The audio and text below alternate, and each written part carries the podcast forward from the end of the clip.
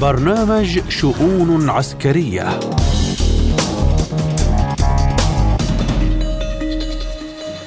من إذاعة سبوتنيك بموسكو رحب بكم مستمعينا الكرام أينما كنتم في حلقة جديدة من شؤون عسكرية أقدمها لكم اليوم.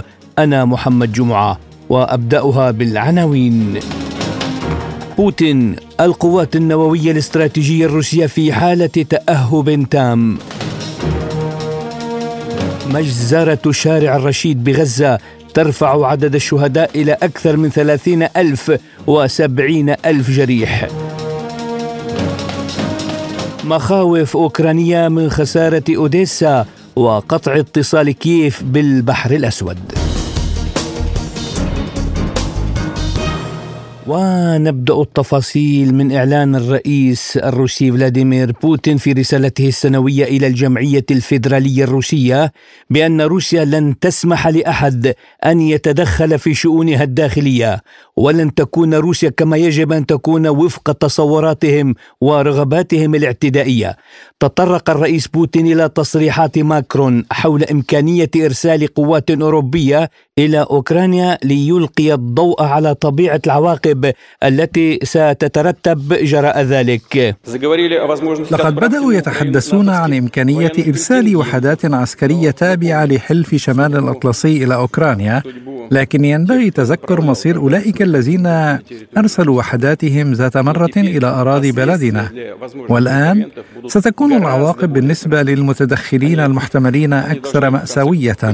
يجب أن يفهموا أن لدينا أيضا أسلحة يمكنها ضرب أهداف على اراضيهم إنهم لم يمروا بتجارب قاسية لقد نسوا بالفعل ما هي الحرب يعتقدون أنها ضرب من أفلام الرسوم المتحركة. وقال إن القوات النووية الاستراتيجية الروسية في حالة تأهب تام وجاهزة لاستخدامها المضمون كما وأكد الرئيس بوتين في خطابه أن صواريخ مجمعات كينجال وسارمات وتسيركون كلها جاهزة لتأدية المهام.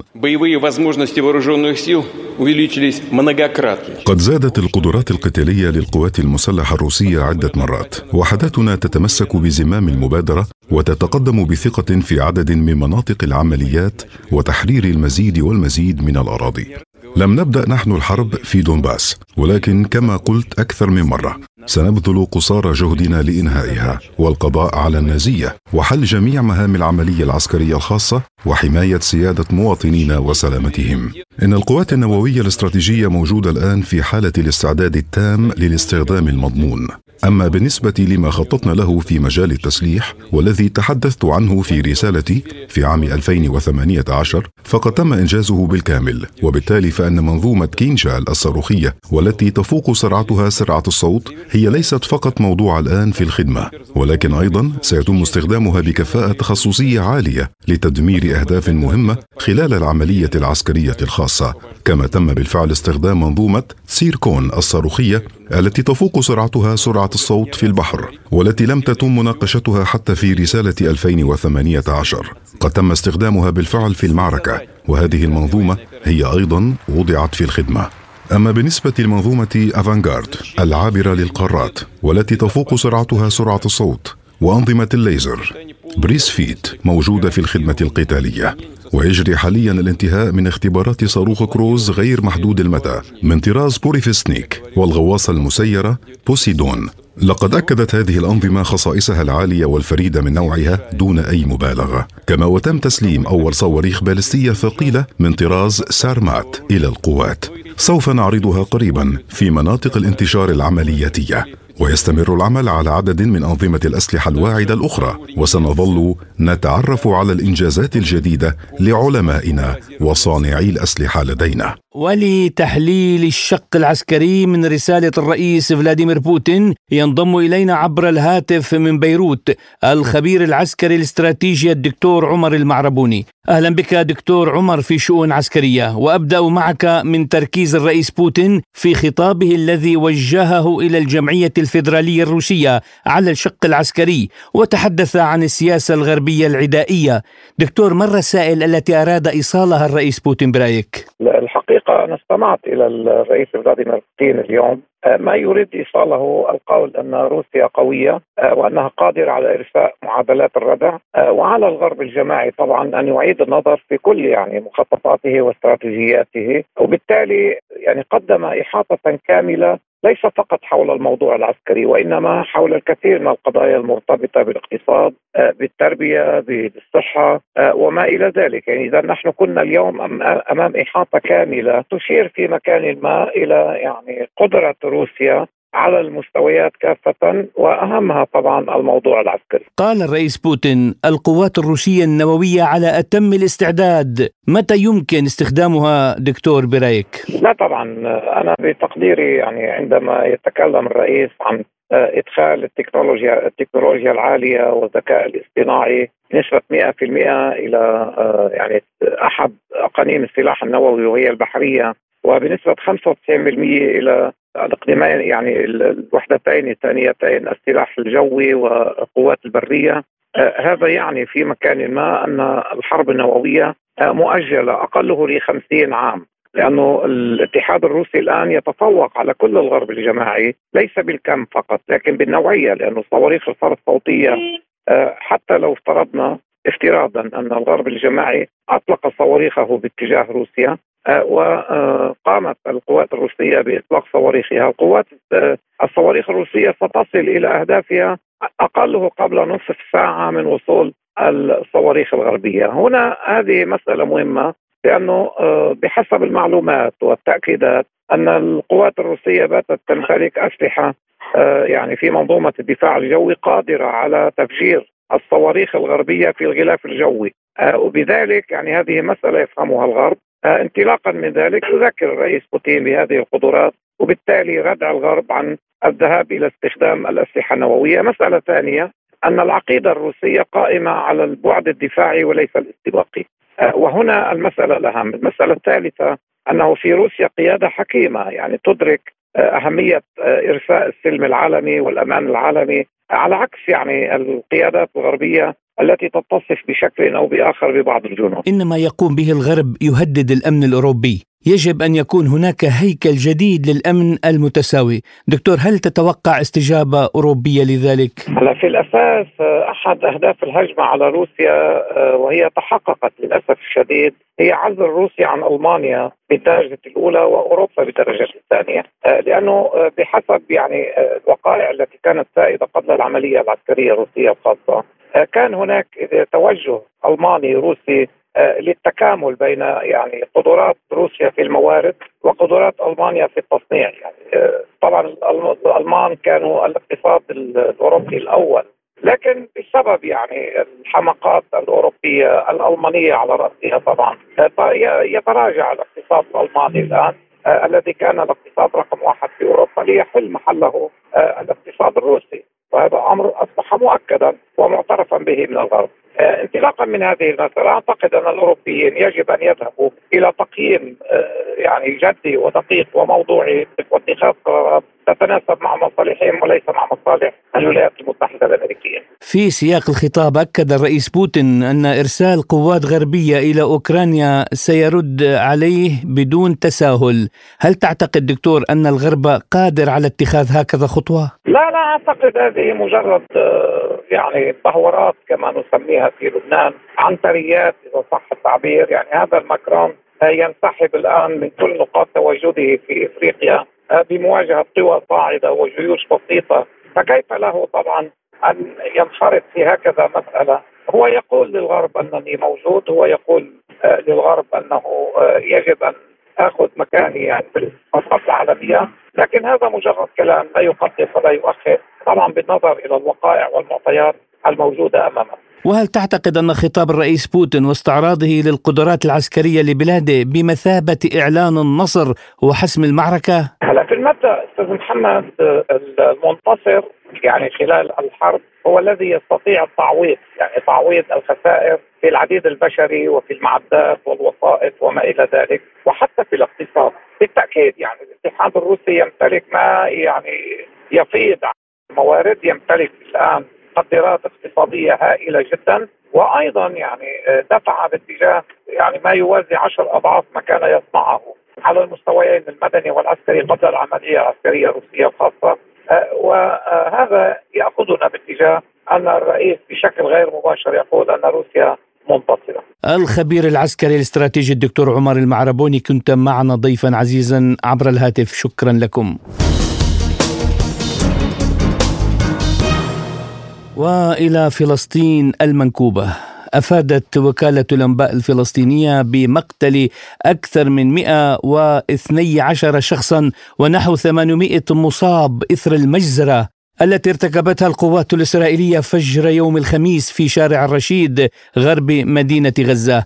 وأوضحت أن القوات الإسرائيلية ودباباتها المتمركزة في الطريق الساحلي هارون الرشيد في منطقة الشيخ عجلين غرب مدينة غزة قد فتحت نيران رشاشاتها باتجاه آلاف المواطنين من شمال قطاع غزة وتحديدا في مدينة جباليا وبيت حانون. الذين كانوا ينتظرون وصول شاحنات محملة بالمساعدات الإنسانية ما أدى إلى مقتل وإصابة المئات. بالمقابل أعلن الجيش الإسرائيلي أن القتلى والمصابين الفلسطينيين سقطوا جراء التدافع والدهس. في السياق دان مفوض الشؤون الخارجية بالاتحاد الأوروبي جوزيف بوريل المذبحة التي ارتكبتها القوات الإسرائيلية بحق الفلسطينيين وأضاف يقول يجب السماح بوصول المساعدات الإنسانية إلى غزة دون أي عراقيل. لمناقشة آخر التطورات فيما يتعلق بالشأن الفلسطيني ينضم إلينا الباحث السياسي أستاذ الإعلام في جامعة بيرزيت الدكتور صالح مشارقة.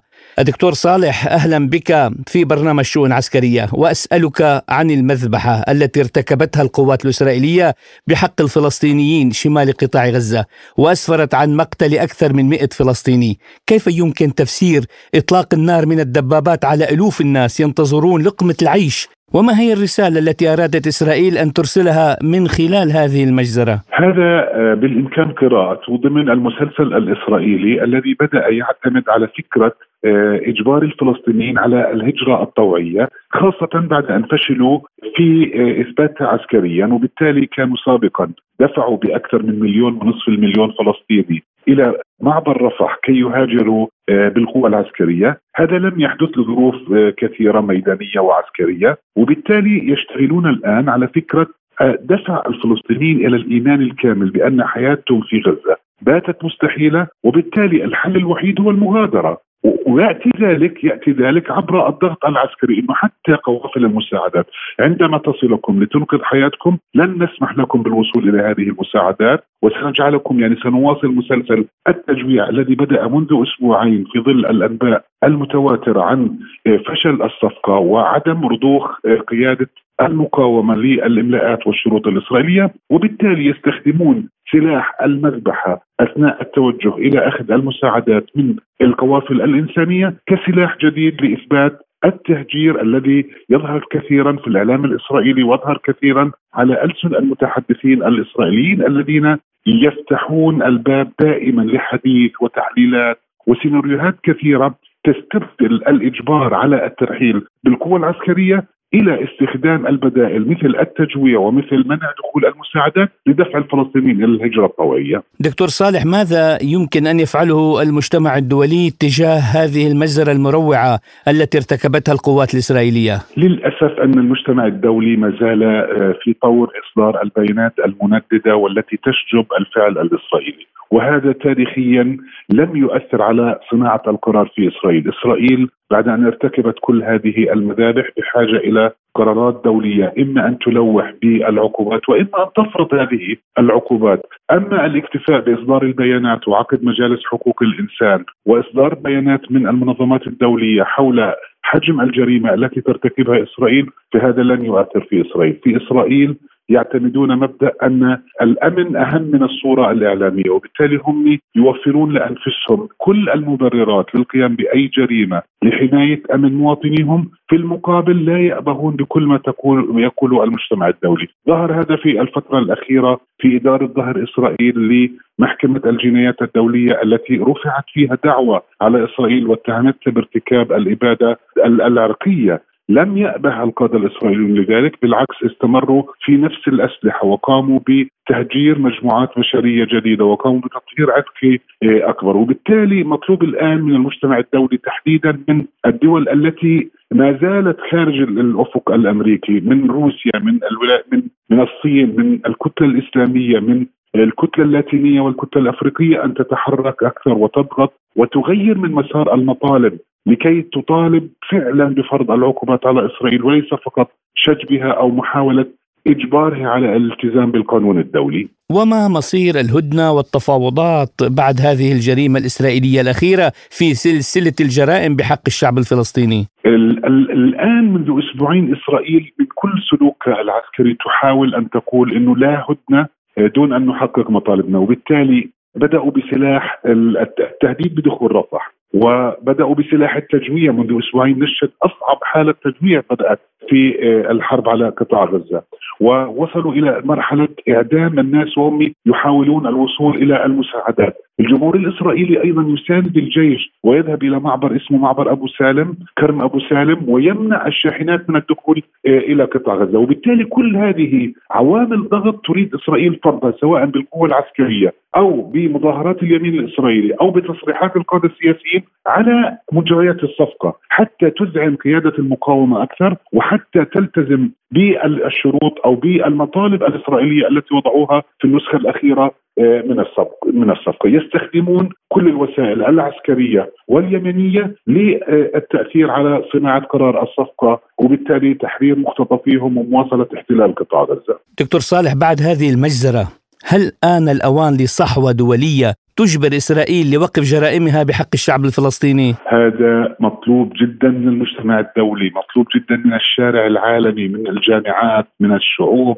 من الحركات السياسية من الأحزاب من وزارات الخارجية ما يجري في غزة هو أصعب إبادة عرقية حدثت في العقود الأخيرة. يدفعون من 2 مليون ونصف المليون للهجرة. يجوعونهم علنا على شاشات التلفزيون. التقارير الدولية مروعة في هذا الاتجاه. إذا صمت المجتمع الدولي على هذه الجريمة فإن إسرائيل ستتمادى. وستقوم بالمزيد من الجرائم الإسرائيلية في هذا الاتجاه. يعطون رسالة بشكل يومي يضغطون في المساعدات الإنسانية، يحرمون الناس من الماء، يحرمون الناس من الكهرباء، يمنعون وصول سيارات الإسعاف إلى المستشفى، يقومون بكل ما من شانه إنهاء الحياة وجعلها مستحيلة، يخرجون المشافي عن الخدمة، كل هذه رسالة يجب أن تكون للعالم كله كفى عبادة لفكرة الإسرائيليين في السياسة الدولية. على وزارات الخارجية في أوروبا أن تنتبه لذلك، إسرائيل تتحول إلى قوة مدمرة في الشرق الأوسط وفي آسيا وفي الوسط. الإسلامي والعالمي، وبالتالي هم يساعدون في إنتاج هذه القوة الفاشية التي لا يطيقها لا المنطق لا, لا المنطقة العربية ولا المنطقة الآسيوية ولا الأفريقية وتتحول إلى عبء على العالم كله، هذا يحدث في السياسة الأمريكية، نلاحظ في الفترة الأخيرة كيف فشل بايدن نفسه في التأثير على قرار نتنياهو وكيف يتحدى نتنياهو بايدن بالقول أنه رئيس الوزراء الوحيد في إسرائيل القادر على فرض الشروط الإسرائيلية على الولايات المتحدة الأمريكية، يوما ما ستتحول هذه القوة الفاشية إلى قوة ليست ضد الفلسطينيين فحسب بل قوه ضد المحيط العربي وضد العالم بأكمله. الباحث السياسي أستاذ الإعلام في جامعة بيرزيت الدكتور صالح مشارقة كنت معنا ضيفا عزيزا في شؤون عسكرية شكرا لكم.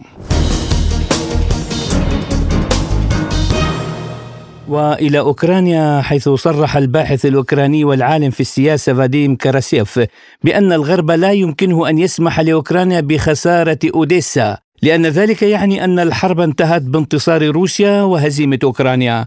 وحذر في حالة فشل القوات المسلحة الأوكرانية على الجبهة فقد تتخذ الدول الغربية خطوات لإنشاء نقطة ساخنة أخرى من أجل تحويل حشود القوات الروسية. في وقت سابق ذكر الرئيس الروسي فلاديمير بوتين أن أوديسا مدينة روسية ومنطقة البحر الأسود بأكملها ذهبت إلى روسيا نتيجة الحروب الروسية التركية وبالتالي لا علاقة لأوكرانيا بهذه الأراضي وأن جنوب شرق أوكرانيا كان دائما مواليا لروسيا لأنها أراضي روسية تاريخيا.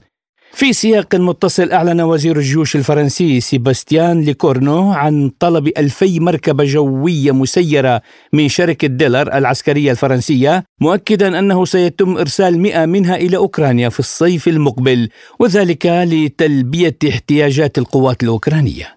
للحديث أكثر عن آخر تطورات الحرب في أوكرانيا ينضم إلينا من بيروت الباحث الأكاديمي في السياسات الدولية والخبير بالشأن الروسي الدكتور إسكندر كفوري. أهلا بك دكتور إسكندر في شؤون عسكرية. وأبدأ معك من وجود مخاوف أوكرانية من خسارة أوديسا وقطع اتصال كييف بالبحر الأسود، يعني هل يمكن أن نشهد عودة لكل منطقة البحر الأسود إلى روسيا؟ ولا سيما أن الرئيس بوتين قال مسبقا أنه لا علاقة لأوكرانيا بهذه الأراضي. هذا سيدي أمر محسوم وهذا أمر محسوم وواضح يجب أن يحصل لأن هذا النظام قد قطع أوصال الشعب السلافي يعني وأقصد به الشعب الأوكراني والشعب الروسي قطع أوصالهم ووضع بلاده تحت الهيمنة الغربية وبالتحديد الأمريكية والبريطانية وهذا الأمر يرفضه شعب الشعب الأوكراني عامة وخاصة تلك المناطق التي تتحدث عنها. يعني منطقة الجنوب منطقة أوديسا منطقة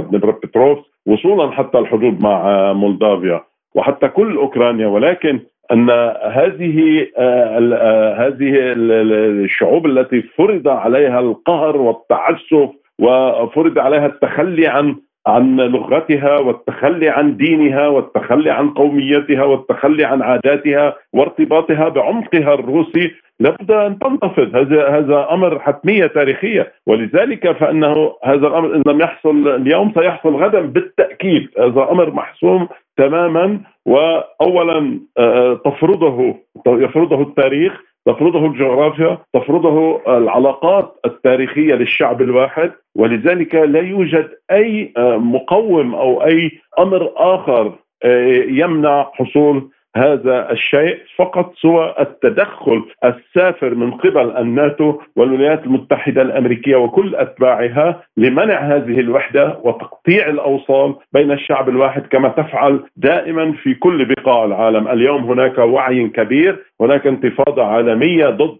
الهيمنة الأمريكية إن كان في أفريقيا أو آسيا أو أمريكا اللاتينية. أو بالتحديد ضد التدخلات حتى في الشؤون الداخلية للمواطنين بما فيها شؤون العلاقات الاجتماعية. هذا الأمر جيش العالم كله ضد الولايات المتحدة وهيمنتها وأحاديتها على العالم دكتور آه، ذكر تقرير نشرته صحيفة زيغلاد الروسية عن أهمية مدينة أوديسا ليس فقط من حيث نتائج العملية العسكرية الروسية وإنما أيضا بالنسبة لمصير أوروبا الشرقية بأكملها يعني ما هو الفراغ الذي ستشكله عودة أوديسا إلى روسيا برأيك؟ أوديسا هي أصلا مدينة روسية أقامتها وأسستها كما يعرف الجميع الإمبراطورة كاترينا في القرن الثامن عشر. وأن حتى كل المدن آه، في أوكرانيا هي مدن أسسها أباطرة روس. آه، اليوم آه، وجود أوكران وجود أوديسا المرفأ الحيوي والهام جدا على البحر الأسود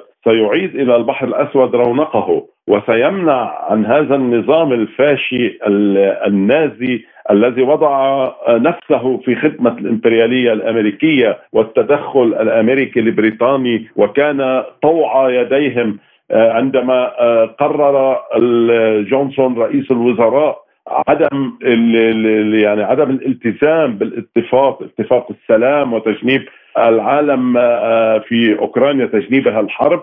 أوعز إلى زيلينسكي بمواصلة الحرب على غير إرادة شعبه. ولذلك دخول أوديسا أو عودتها إلى الوطن الأم هو آه، يجب أن يحصل لأن ذلك سيمنع آه، دخول السفن المعتدية بما فيها الأمريكية والبريطانية وغيرها وعملياتها الاستفزازية ضد كل دول المنطقة وليس فقط ضد روسيا ضد مولدافيا لأن هناك اليوم حديث كبير يجري حول تدخلات يسعون إليها في مولدافيا بعد انقلابهم أيضا وإيصالهم آه، رئيسة تابعة لهم في في مولدافيا في رومانيا. يعني وجود آه، الروسي آه، بشكل ثابت وأكيد وعودته إلى مناطقه على كامل الضفاف ضفاف البحر الأسود الشمالية. يعني آه هذا سيمنع أي استفزازات غربية سيمنع أي حروب مستقبلية سيمنع أي تدخلات وأي إشغال لدول العالم كما تسعى الولايات المتحدة للقيام به. إن كان في منطقة حوض البحر الأسود يعني تعرف في في عدة دول هناك يعني تحاول خلق صراعات بينها إن كان بين رومانيا وروسيا إن كان بين مولدافيا وروسيا إن كان بين أوكرانيا وروسيا كان بين المجر إلى آخره. عودة روسيا إلى أراضيها الطبيعية ستنشر السلام في تلك المنطقة وستبعد الحروب عن البحر الأسود وليس فقط ستبعدها أيضا عن آه، جنوب القفقاز. آه، هذا أمر مهم يجب أن يحصل من دون شك إذا أراد العالم أن يحل السلام في آه، تلك المنطقة، أضف إلى ذلك سيدي الكريم أن منطقة هذا التوتر هذه تمنع اليوم حركة الطائرات المدنية حتى. يعني هناك عملية التفاف كبيرة تجري حول تلك المنطقة مما يكبد شركات الطيران يعني تكلفة إضافية ويرهق المسافرين بسبب أن الأوكرانيين يعني لا أقصد الشعب هنا أقصد الطغمة الحاكمة تستهدف الطائرات المدنية ومنذ فترة ليس بعيدة منذ شهر تقريبا أسقطت طائرة وقبلها أسقطوا طائرة أخرى. هذا أمر إرهابي يجب أن يتوقف آه، لمصلحة الجميع. وقبل كل شيء مصلحة العالم بأسره. وفي سياق الحرب في أوكرانيا أعلن وزير الجيوش الفرنسي عن إرسال 100 مركبة جوية مسيرة إلى أوكرانيا الصيف المقبل. يأتي هذا الإعلان دكتور بعد تصريحات ماكرون الأخيرة حول نشر قوات أطلسية في أوكرانيا وغير ذلك. السؤال يعني لماذا فرنسا بالذات تظهر هذا العداء الانتقامي ضد روسيا وخاصة بالفترة الأخيرة. أه، شوف أه، اليوم ليس فرنسا فقط. أه، بريطانيا تظهر هذا لا, لا فرنسا لا. يعني الشعب الفرنسي في مكان آخر. أقصد هنا عندما أتكلم عن فرنسا الإدارة الفرنسية عندما أتكلم عن أتكلم عن بريطانيا وحتى أمريكا كل هذا الإدارة. نحن كنا في مؤتمر اليوم وصلنا إلى لبنان كنا في مؤتمر حول تعدد القطبية في موسكو. وكان هناك وجود لكل الوجوه المشرقة من الولايات المتحدة من فرنسا من بريطانيا من أكثر من 130 دولة في العالم. كلها كانت تندد بالأعمال التي تقوم بها هذه الحكومات الغربية التابعة، هذه الحكومات الغربية حتى من اليابان آه، حتى من يعني كان الحديث أن هذه الحكومات أصبحت تابعة كليا للمخابرات الأمريكية تنفذ ما تؤمر به وأن هؤلاء الجالسين للأسف الشديد على سدة الحكم في تلك الدول هم أدوات في يد الولايات المتحدة والبيت الأبيض يحركون ضمن نهج محدد. ولذلك فإن آه، ليس بالغريب أن يتصرف كما قلت سابقا أن جونسون سارع ليقول لزيلينسكي لا توقف الحرب. وهو قالها أننا سنحارب حتى آخر أوكرانيا، طب لمصلحه أوكرانيا هل هذا الشيء؟ طبعا لا، اليوم آه، ماكرون نفس الشيء عندما أرسل مرتزقته من ال légion القوات المرتزقة الخاصة الأمريكية آه، عفوا الفرنسية أرسلها للمحاربة هناك، هل كان هو يطمح إلى السلام؟ لا، كان دائما يتحدثون عن إرسال السلاح عن إكمال الحرب هم يكملونها بأرواح الشعب الأوكراني وليس بأرواح جنودهم، أنا أستبعد اليوم أن يتدخل إذا كنت تقصد ذلك أن تتدخل فرنسا بجيشها، هم أجبن من أن يدخلوا أي حرب، هم يسعون اليوم إلى استخدام أوكرانيا كوسيلة كمطية لتحقيق أهدافهم أن يقتل الشعب السلافي في أوكرانيا وفي روسيا ليحققوا هم أهدافهم بتقسيم روسيا والاستيلاء على مواردها ومقدراتها. ورأينا العجز الشديد في فرنسا في في كل أوروبا الغربية بينما يعني بأم العين بالأمس شاهدنا أن روسيا مكتفية تماما إن كان بالطاقة إن كان بالطاقة الكهربائية إن كان بالتدفئة. وكما قال لنا آه، زملائنا الغربيون أن أوروبا الغربية تعاني معاناة شديدة من آه، اقتصادية آه، اجتماعية إلى آخره. بينما رأينا كل المحلات في روسيا تمتلئ بالمواد تمتلئ يعني في هناك غضب من هؤلاء السادة الذين يشرفون على السياسة في تلك الدول أنهم لن يحققوا أهدافهم وسقطوا في الفخ الأمريكي الذي استخدمهم وقال لهم إنهم يمكنهم أن يستولوا على مقدرات روسيا ويستولوا على ثروات روسيا. وأصبحوا اليوم عاجزين ينتظرون الهزيمة النهائية المحققة التي ستحصل في القريب العاجل.